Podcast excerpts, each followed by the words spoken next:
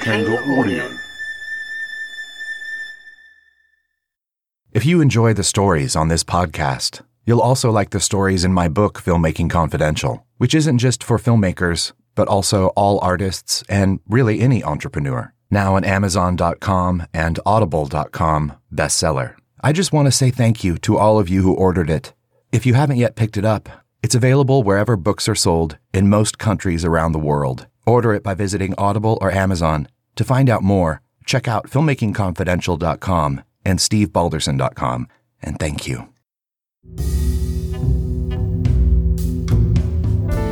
I'm Steve Balderson, and you're listening to the Filmmaking Confidential podcast.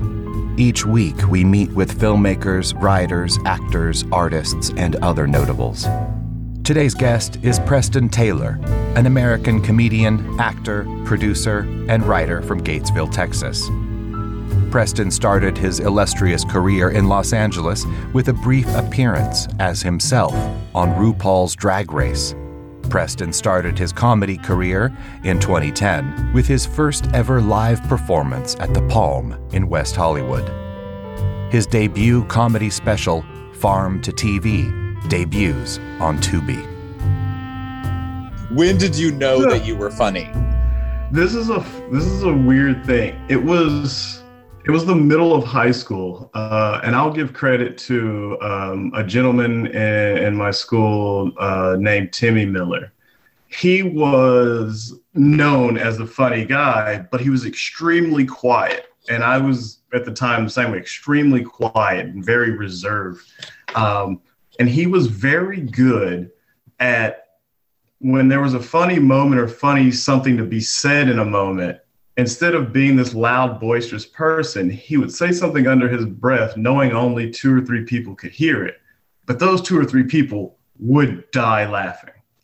So as i was he was about uh, three grades older than me. So as i was coming up that would be my theme or my way of saying so it was like there was always the people that needed to be the center of attention my thing was wait until that perfect moment and then just whisper something in someone's ear to see if it was funny enough and if they would die laughing. And I, I would do that year over year over year. At about the middle of high school, probably my sophomore year, I was kind of getting to a point. I was like, if you do this every time and the group laughs every time, maybe you have something. And so for me, that's kind of when it started percolating that, hey, maybe I'll give this a try one day when did you do your first sort of you know open mic or stand up or anything? That's the shocking part. Uh, so my sophomore year would have been the year 2000 i never stepped on a stage until 2010 so a decade later. Uh, and, and the reason for that i was terrified of public speaking so while I did all these crazy things and, you know, I like to be life of the party and, and, you know, I was traveling and doing all these crazy sports things, if you told me to stand up and give a five minute book report in front of class, I couldn't do it. I was, I was very, very, uh, reserved when it came to that. Uh, so I actually started writing comedy in 2007, but I never, I didn't perform until 2010. Uh, and the trigger, oddly enough, was me spending three months in New York City. I went there to do some runway modeling in 2010. And the people in that town are so ridiculous. like the, and if you anyone's ever been to New York, it's you know you're elbow to elbow on the sidewalk, you're bumping into somebody. It's hey, watch where you're going. Hey, fuck you, fuck you. Have a great day. And people just kept going.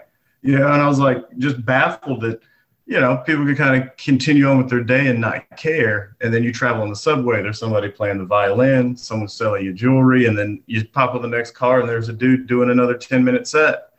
And it, it kind of got me finally out of my head of saying, bro, it, whether you suck or you're great, no one gives a shit. Just go do it. That's, that's true. Really what, that's really what New York taught me. No one gives a shit. Just go do it. Was your first experience on stage in New York? My first, I came back from New York. My first experience was uh, the Palm in West Hollywood. What was it like? Whew, uh, that was probably one of the most terrifying days of my life. Um, I'm a perfectionist. I'm very meticulous about things. So, for instance, they said, "Hey, you got to you know, bring three friends, and you you have four minutes of stage time. You know, if it's your first time." And so, uh, being a track kid, I have a bunch of stopwatches, and you know, week in and week out, day in and day out, I'm just sitting there four minutes, four minutes, trying to get four minutes down perfect, you know, and I don't want to go over my time, you know. And I'll never get walking into the room, and it's a dark room and sparse, and it's just a bunch of other comics, uh, which is hilarious. If you once you start going to more open mics, you realize, oh, half of the crowd is just other people trying to figure out what the hell they're doing as well. and I end up drawing going like fourth or fifth that night, and I'm very gracious because the three people that went up in front of me were so horrible. They were atrocious. Oh, it was it was painful to watch. It was so painful that I knew that no matter what I said, I could not possibly be that bad. So they saved me. They helped me because if I had have gone anywhere before them, I probably wouldn't have had the confidence that I had uh, going up that night. I don't know if it was practicing or what, but I, I did very well on the first show. Uh, the timing was okay, and I'll never. forget That was a Wednesday night the next show I did was the following Tuesday. Uh, downtown, Garrett Morris uh, was running a comedy show, and I happened to jump on the show in his amateur portion that night. And I'll never forget because yeah, I still have it on film. I, I do my set and I come off the stage and he and I are talking. Uh, we take a few pictures and he's like, "So how many years you been doing this?" I was like, "Garrett, I started last week." And he was like, "Whoa, whoa, whoa, what?" I was like, "Yeah, I started last week." He goes, kids, you're going to be all right if you're if you're just now starting to do comedy. So uh, I think those two experiences starting off is really what helped me stick with it uh, and kind of knock off some of that scariness and, and uh, nervousness that I had going into it. But hell, you know, it's 10 years later. I still get nervous every time I go on stage. Going from having sort of stage fright and not being a fan of public speaking into being a stand up comic in front of you know a hundred or two thousand people, whatever it is. How were you able to reframe that or get there in your mind? It was easier to do in sports. Uh, I played football growing up. Um, when you know, by the time you met me at Kansas State, things like that.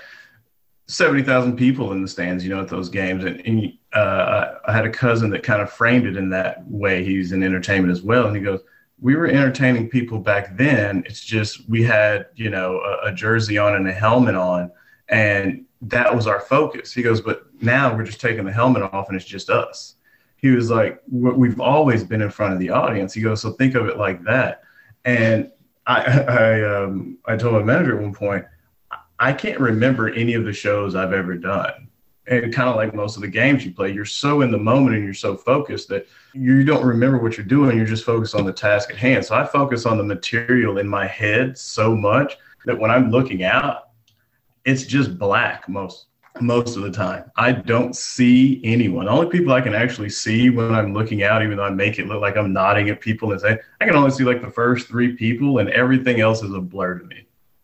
Right. So that is that is my cheat sheet. Some people do the chicken in the underwear. Some people, I just don't see you. I'm fake looking at the audience the entire time. when did you get the idea to put together the farm to TV show? Uh, it was about 2015, 2016. Uh, one of my friends that I uh, made the move out here with, we were we were just discussing it, and he just said, you know, when are you going to put together a special? He goes, you have enough material you know, you travel around enough, just throw something together. You know, he goes, you can either wait and go the route of everyone else and wait until someone says, Hey, let's put together a show for you. And he goes, or you can just do it yourself. And suddenly streaming is starting to boom. Things are starting to happen. Um, and I happened to be in a fortunate position at the time that I, I, knew some people that also believed in me at the time and had seen some of my uh, performances, and they just said, "Go for it." Was, it was kind of a moment of, "Do I have the material? Do I feel confident enough in myself?" And then was it the right timing? I, I just thought it was almost one of those things as if the world pushed it together. It was like they mentioned it, they brought it up. It's something I wanted to do and had wanted to do for years and then getting that email that night that something was happening and I had just moved back into town. I come to an event and happened to bump into you, and I was like, "All right, I got people that said they have money. Uh, I have the talent ready to go. I just bumped into someone that directs shows. I think this is all supposed to happen right now." and so I was like, "You know what? I'm not going to fight uh, the universe putting it all in my lap at once. Let's go do this." And that's kind of how it started coming together. Amazing. And Truly, it was really. I mean, a lot of things I've noticed that are meant to be just are synchronistic and they just kind of happen on their own. Even that night, I think I told you after I left that night uh, that we had our discussion. I go to Culver City to have a drink, and I walk into a hotel, and there's this huge, beautiful mural um, reenactment of The Wizard of Oz.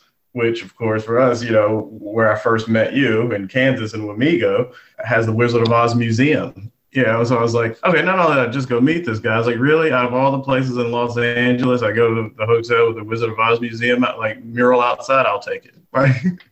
Totally. You know you're going to do it, but how did you know what material? I mean, a lot of the material was new, wasn't it? Or was some of it stuff that you've workshopped and played around with for a while? Uh, that show was 50 50. The initial show that I had written out, the problem was it was way too long uh, the initial show that I worked on ended up being about 90 minutes long.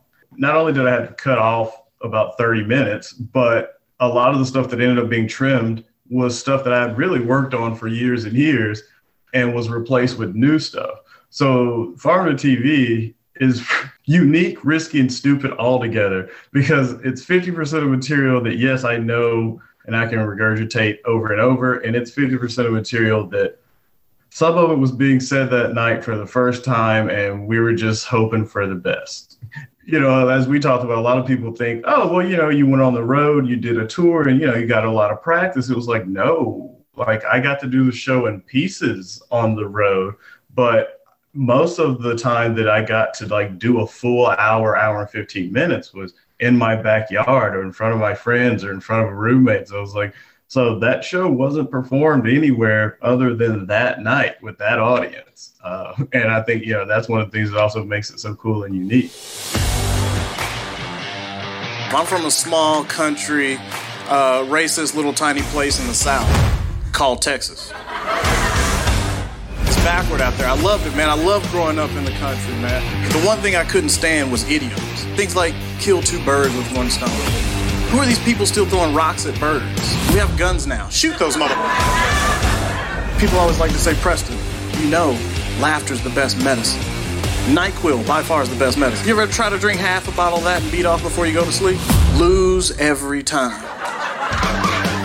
Do y'all not remember Michael Jackson ride on top of that SUV? As soon as I saw him, I was like seven years old. I saw him riding in on that button up top on the top of that damn black SUV. I was like, wow that is guilty. I knew this billionaire we had some sexual differences. So I get a call one day and he said, Preston, I'll give you $2,000 if you'll come out here and pee on somebody. Yeah, no, I'll be right there. Ladies and gentlemen, my name is Preston Jacob Taylor. You must have known it was going to work out all right. I mean, you know, because it's like, I don't know if I could just go out there with a brand new joke and not even know if it works or if it lands, I, you know? I wanted to reshoot that show so badly the moment I walked off the stage, just because I I wanted to redo some of them with more.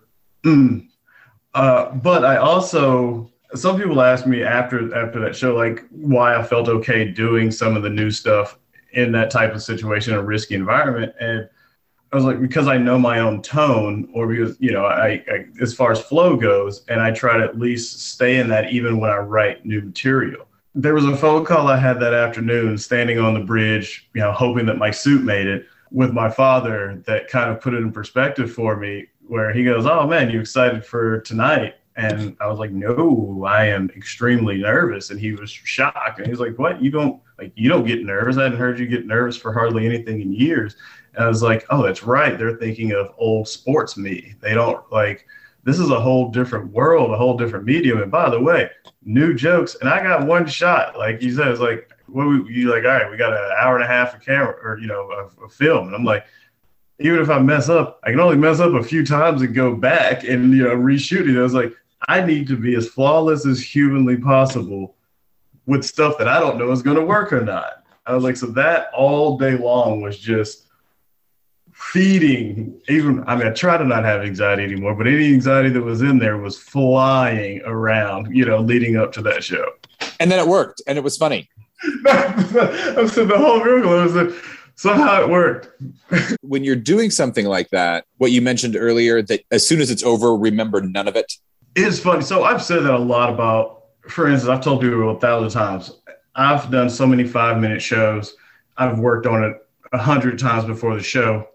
Get to the show. It's never, not one time, been how I worked on it. Not once. I can remember bits and pieces of the show, but still, even in five minutes, it's most of it's gone pretty quick. But you know, I can still remember a decent bit. I was blank after we got off of that stage that night. Like I, the next morning, the next couple, I was, I just couldn't remember. I couldn't remember being on stage. I couldn't remember the feeling. I was like stepping over the rope a few times. People were like, "How is that?" I was like, "It, it really is." almost as I shut this part off and the computer's going because it's so much that you have to remember that, you know, it's almost like you're on autopilot. No, I see that. I mean, would you compare it because you've done some acting also? Like, would you compare yeah. it um, similarly where it's like you just sort of become a different character almost? Yeah, I, I am no, I, I would say that because I am nowhere near my I would say my day to day self. You know, I, I, always tell you we always put on mask, right? You have your work mask and your social mask and all these different uh, masks. I, would say it's close to what I would call a competition mask. Uh, I used to be, I guess maybe I said a real asshole when it's time to, to turn on competition, but whether it was putting on spikes or you know grabbing a basketball, it's like once I, you stepped into the lines everything turned off for me. It, it kind of just goes blank. And so for me, it's like the moment you do like walk on the stage or I hear my name being called, it, it goes back into that competition mode now and everything shuts off. And so I think I just kind of taught myself to do that in that environment. And I become, you know, stage Preston, you know, and now it's a show versus when I walk back off and then, you know, back to the day to day. During the taping of Farm to TV, the audience was genuinely loving it. Have you ever been in a room where either the audience you felt sort of was fakely loving it or really hated it? What was like the the one of the greatest ones and the worst experiences ever that you would never want to relive again? There was one night that I I will will go down in history, and I, it counts as a bomb. I mean, hell, no one laughed, but it was the weirdest night I had ever seen because I performed at this venue countless times and the audience there was always one of the best and one of my favorite audiences and this was one of the most packed nights I'd ever seen there. So I'm obviously excited. Like this is going to be boom, this is magic. My favorite place to be, my favorite audience and it's the biggest audience we've had and it was crickets. Not only was it crickets for me though, what made it really odd was maybe there was 11 of us that went up that night and I was like number six. They didn't laugh for the five people in front of me at all either. It was the weirdest thing I've ever seen. At, like, I don't know if these people didn't know they were a comedy show and they were shocked and they just all came for dinner. I don't know what happened, but for no one to laugh at anything, it was almost as if it was a challenge. And so I was like, this has never happened. I was like, well, I know that my stuff is super funny. Fuck, they're definitely going to at least laugh at one of my jokes. I'm two to three minutes into my one liners that are typically killing almost any place I've been. Silence. And I'm like, part of me at this moment wants to break. Part of me wants to, you know, say something weird to the audience. And I was like, you know what? This is how you be a, pu- a true professional. I was like, you stay on the mark and you finish the damn job. Just keep going, finish your shit as you should, and see if anything happens or turns. It did not. It didn't turn for me or anyone else that night. But by far, I'll never forget that night or that place. I don't think any of the comics will either because it was almost like an anomaly on the planet as if we weren't performing. Comedian Preston Taylor. Another great guest is Academy Award nominee and Golden Globe winner Sally Kirkland. And my girlfriend had told me, Sally, you're going to have to fuck him. You're going to have to. This is the lead role in The Godfather. And I said, But I've been celibate for however many months I can. I'm celibate. And she said, Sally, this is Francis Ford Coppola. You're going to have to fuck him. You can hear my full interview with Sally at filmmakingconfidential.com or by subscribing for free to this podcast. We'll be right back with Preston. Stay with us.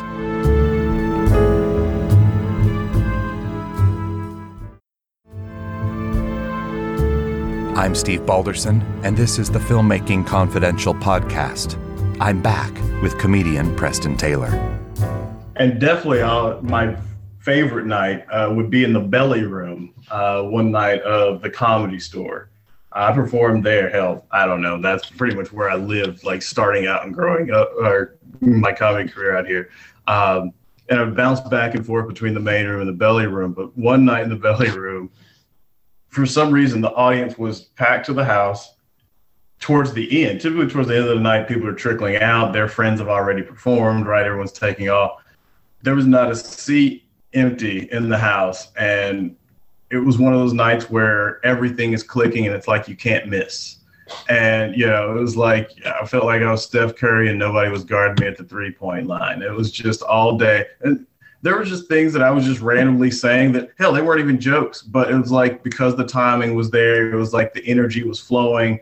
Uh, the first couple of things had hit that the rest of the night, it was just rolling, rolling, rolling, rolling.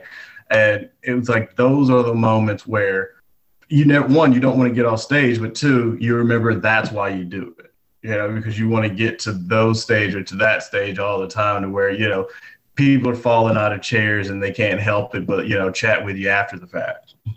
There were a couple of bits in your farm to TV show that were pretty wild. Were you nervous about saying any of that? It's funny because I just watched the show again uh, last week uh, as we're getting the teaser stuff out. and you remember those moments. In the moment, I didn't care. Uh, and as a comic, you know, performing in and out of the different venues, eh, who cares? You're saying whatever, whatever night, uh, uh, who cares? I really didn't think about, man, everyone's going to see this because honestly, the only person I, I honestly care anything about on this planet is my mom. Everyone else can really eat a dick. Like I really don't care what they right. Like I so watching this the other day, that's the only person I had in mind. I was like, God, if if I could just cut out that part and she can watch the rest of the show, uh, definitely uh, the peeing on people. Uh, you know, because here's the thing: most people go, "Oh, jokes." You get like there's certain things on that stage that my mom will know which jokes are jokes and which jokes are not jokes. She knows that's not a joke. You know, she's like, that's just he's too detailed for that one to not be a joke. So as I'm watching it, that one for me, just because it's a it's a sensitive topic at the moment, but I make fun of dating websites, and it's not the fat women aspect of it that I that I worried about because as I've told people, listen, I I've done my fair share. Hell, I still do my fair share. Uh, big ladies, we're one and one. Uh, but after that, I and even throughout the show, I say the word bitch a lot. But I say that as part of a punchline during that bit, and hearing it even still now, I cringe just a little bit as if I was like, I hope I hope that's just not the moment that the PC crowd crushes me, right? I hope that I'm okay in that moment. But outside of that, I, I really am. Uh, I really am okay with most of it. As far as, eh, you can hate it or you can love it. I mean, I know I'm going to get backlash. I already got backlash from black people about my African joke, right? And and you know the being happy in this country versus being back in Africa. I've gotten the oh, and so you think that's what Africa's like? Oh, you know Africa's not. I was like, it's just a fucking joke. I know all of Africa isn't that way. Duh, it's industrialized and you actually have cities. I know you're all in, it's a fucking joke. You know, I was like I don't have time to explain every every joke and every mean thing that it's supposed to be or not be. Um, so those type of things, eh, I'll let off the hook. well, and that's got to be the roughest thing for a comic because what is a joke? Jokes are raunchy, they're rude, they're crude, they're often insulting, and that's what makes them funny. Yes, uh, I, I tell you the biggest example was uh, Gilbert Gottfried when uh, 9/11 happened. He happened to do a joke about the towers going down literally the next week, and he, you know, he was just blackballed. Right, he, you're not going to be in comedy clubs for a while. He just he got stumped on. Now, fast forward, you know, 15 years after that, he goes back in, tells the same joke, and people are dying and laughing. nothing's different other than the timing of the joke, right? Now it's not insensitive because some time has passed. But to a comic, it was still funny to me when he said it 15 years, you know, in the moment and 15 years later. But we also have really messed up heads as comics because this is how we think and laugh at everything, right? Dark shit is funny. Normal stuff is funny. Everything is funny to us, and it's funny to us right now. Uh, that's the difference. And you know, it's it is a, a, a kind of a, a, dance trying to figure out today, especially um, what to say, what not to say, what's going to end up being retweeted or you know taking out of context and then suddenly you're blackballed and you can't perform anywhere. I think we've gotten to an area where it it has become really hard to walk this line, and it's why I think I've always gravitated towards and loved Dave Chappelle because what he does is he can go into and hit really really sensitive and hard topics but he also does it in a way where he educates you. And he educates you in a funny way so that you want to almost take offense, but it's also so damn funny and true that you can't do anything about it, right? Kind of like Carlin, right? George Carlin used to do the same thing. It's like he'd take something so hard and raw that you really didn't want to hear, but he also simplified it and made it so funny that you're like, ah, damn it, he's right. Ha ha ha. I can't help but laugh. Um, and I think that's really what you have to do to soften the blow. If you've noticed anybody that comes out and is just too direct or too hardcore these days, I mean, you're out of there. It's just, you know, it's over. Uh, even if it is a joke, right? You can't make jokes about LGBT, BTQ, right? You can't say certain people, oh, you're not supposed to say the N word on stuff. I was like, listen, I, I'm saying nigger all the time. I get, I said it all over the stage, right? It's just, it's, it's a matter of understanding your audience. First of all, there's certain jokes that I've told people all the time. There's jokes in California that I don't do in Texas. There are certain jokes in Texas that I wouldn't do in California, right? Because they don't make sense to do there. Um, I don't do political jokes. Why? Because I don't want to alienate myself between half the audience. But as far as censoring myself or censoring something that I think should be said, if I feel the need or if I feel like it needs to be said, I'm saying it. I'm going to say it. I'm never going to censor on stage because I feel like that's the final frontier. Like as a comic, we're the people that are supposed to say the uncomfortable things that's our job, right? Yes, we're there to make you laugh, but at some point we're going to point the finger back at you and make you, you know, hopefully realize some stuff along the way. Right. Um, and I think that's what's always made, you know, the Dangerfields, the Seinfelds, right? Those people, the Eddie's popular because they could talk about things in a way that you weren't allowed to. Uh, I'll take uh, my last stop on my uh, tour before Farm to TV was in Portland. And it was one of my favorite stops because everywhere I went, they would either asked me to stay on longer or come back or do more time. And I didn't understand what was going on. And one of the comics pulled me aside and he goes, no one does the material that you do, you know, talking about race, you know, talking about religion, growing up and things like that, or saying some of the stuff you said up here because everyone's so worried about you know, intruding or, or, you know, worried about certain groups. And, you know, right now Portland's going through such a, uh, an open time of like, uh, they want to fight everything. So no one wants to say anything. It's like, oh, well, I'm from out of town. So I was just up here doing my show. I don't know any different, you know, but for them, it was refreshing to hear someone just say whatever the hell he wanted to say. Does anybody have any questions for Mr. Preston Taylor? Yeah, I had a, a question. How you doing, Preston? Uh, Hi, how's it going? Good. Um, I had a question uh, about uh, so when you use, I know obviously you said you use the N word like in your um, you know comedy stuff, and it oh, probably yeah. riles some people up.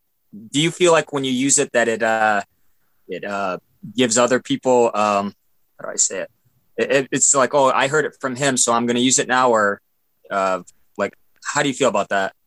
So I use it very it's been a part of like the word nigga has been a part of my vocabulary forever, right? So right. for me, that word is fine. I know.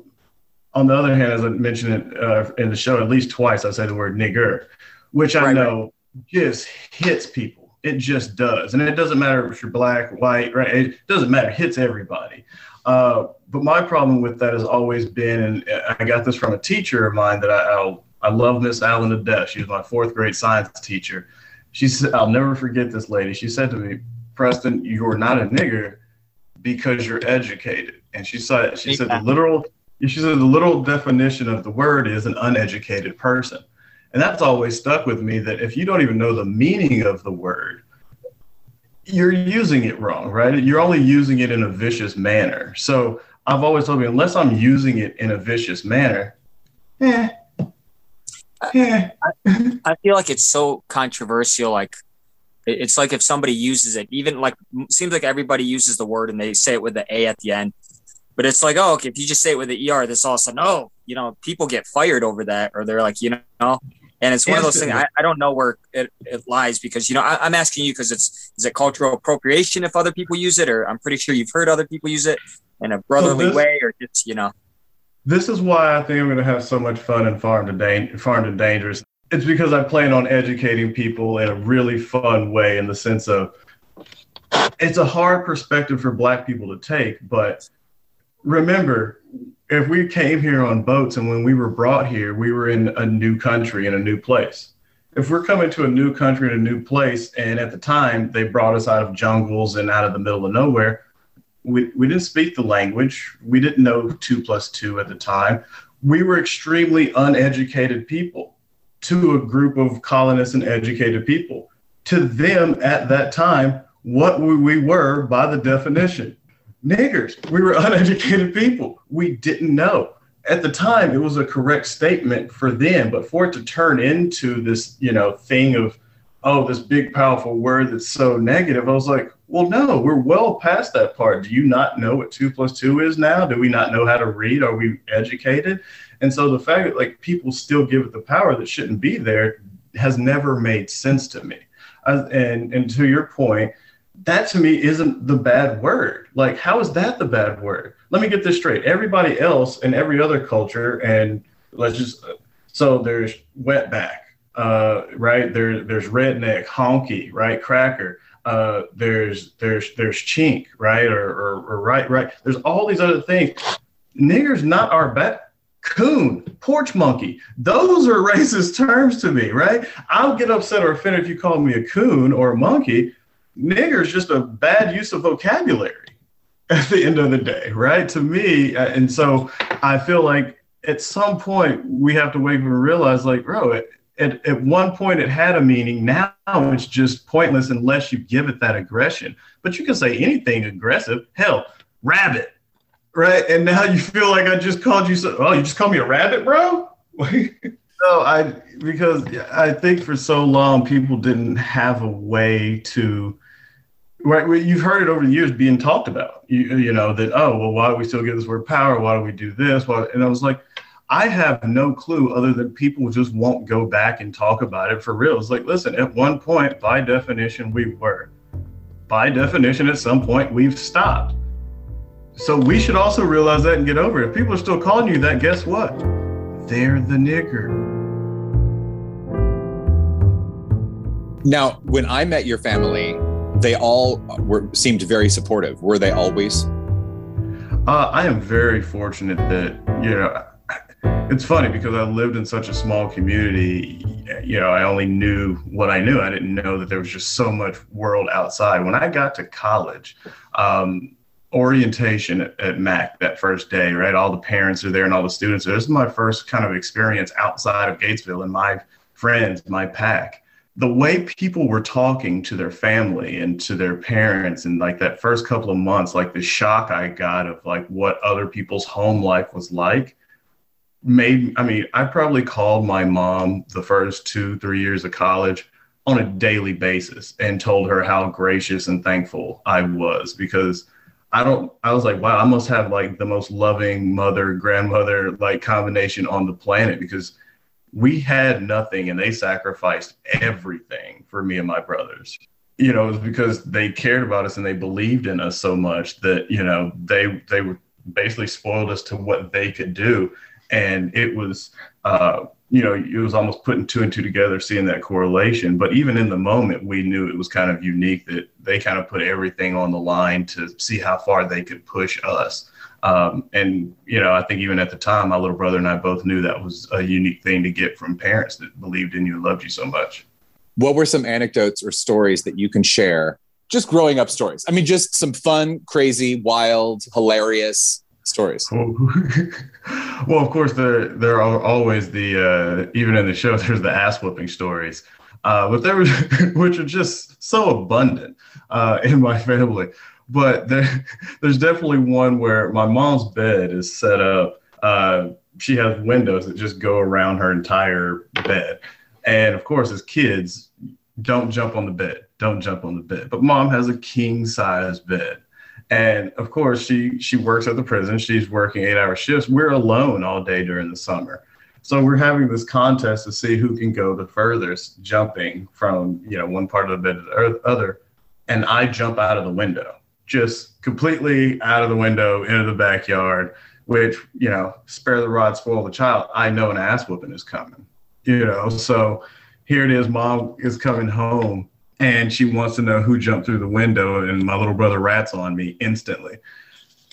I've never sat on a toilet so long in my life trying to avoid an ass whooping. I had to be on that toilet for four to five hours and my mom is just like you know you have to come out at some point. Like she didn't even come in. She didn't make me come out. She just would like walk by here and there, just giving me a quote into the bathroom, just reminding me that the ass whooping is still coming the moment I come out of the restroom.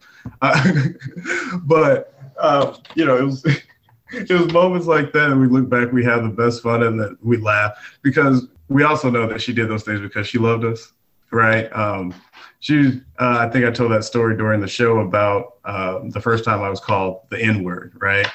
Along with the sport, spare the rod, spoil the child type of situation, she was also a very strong woman. And um, we always recognized that. I mean, I had two older brothers, older siblings, half brothers, uh, that she had to be pretty stern with. And so being younger, we saw that a lot. Um, and just remembering some of the things she would tell them, I'll never forget that day. As I mentioned, I'm on the phone and talking to a set of friends, and I just never forget her sister hears who she's on the phone with and just runs and you can hear her tell her parents in the background hey i can't believe she's on the phone with a nigger. And you know once again i'm nine. I have no clue really the power of the word but i knew it wasn't right. And as i hang up the phone you know i just walk straight into my mom's room and i tell her what happened. And you know she sits me down in her chair that she always talked to us in. And I'll never forget. She just looks at me and she goes, Your name is Preston Jacob Taylor. If anyone ever calls you anything outside of that, that's their own ignorance. She was like, and as you know, we're, we're educated people. We don't deal with ignorance in this house. And it's like that line has stuck with me forever. Comedian Preston Taylor. You can see Farm to TV on Tubi and follow at Preston Taylor Comic on Instagram. Tune in next time for more Filmmaking Confidential. It is totally free to subscribe, and when you subscribe, you'll get upcoming new episodes automatically, and you'll have free access to all our past shows. Please remember to rate and review. The Filmmaking Confidential podcast is a production of Dikenga Audio and produced by myself and Ella Spencer. Our theme music is composed by Kevin Robles. For more of the Filmmaking Confidential podcast, head over to filmmakingconfidential.com. If you have a question about filmmaking you'd like answered on the podcast, send me an email using the contact form on the website. To learn more of my filmmaking secrets, be sure to pick up a copy of the book, Filmmaking Confidential, available on Audible, paperback, and ebook wherever books are sold. I'm Steve Balderson. Thanks for listening and spreading the word. Until next time, keep making, keep doing, keep going.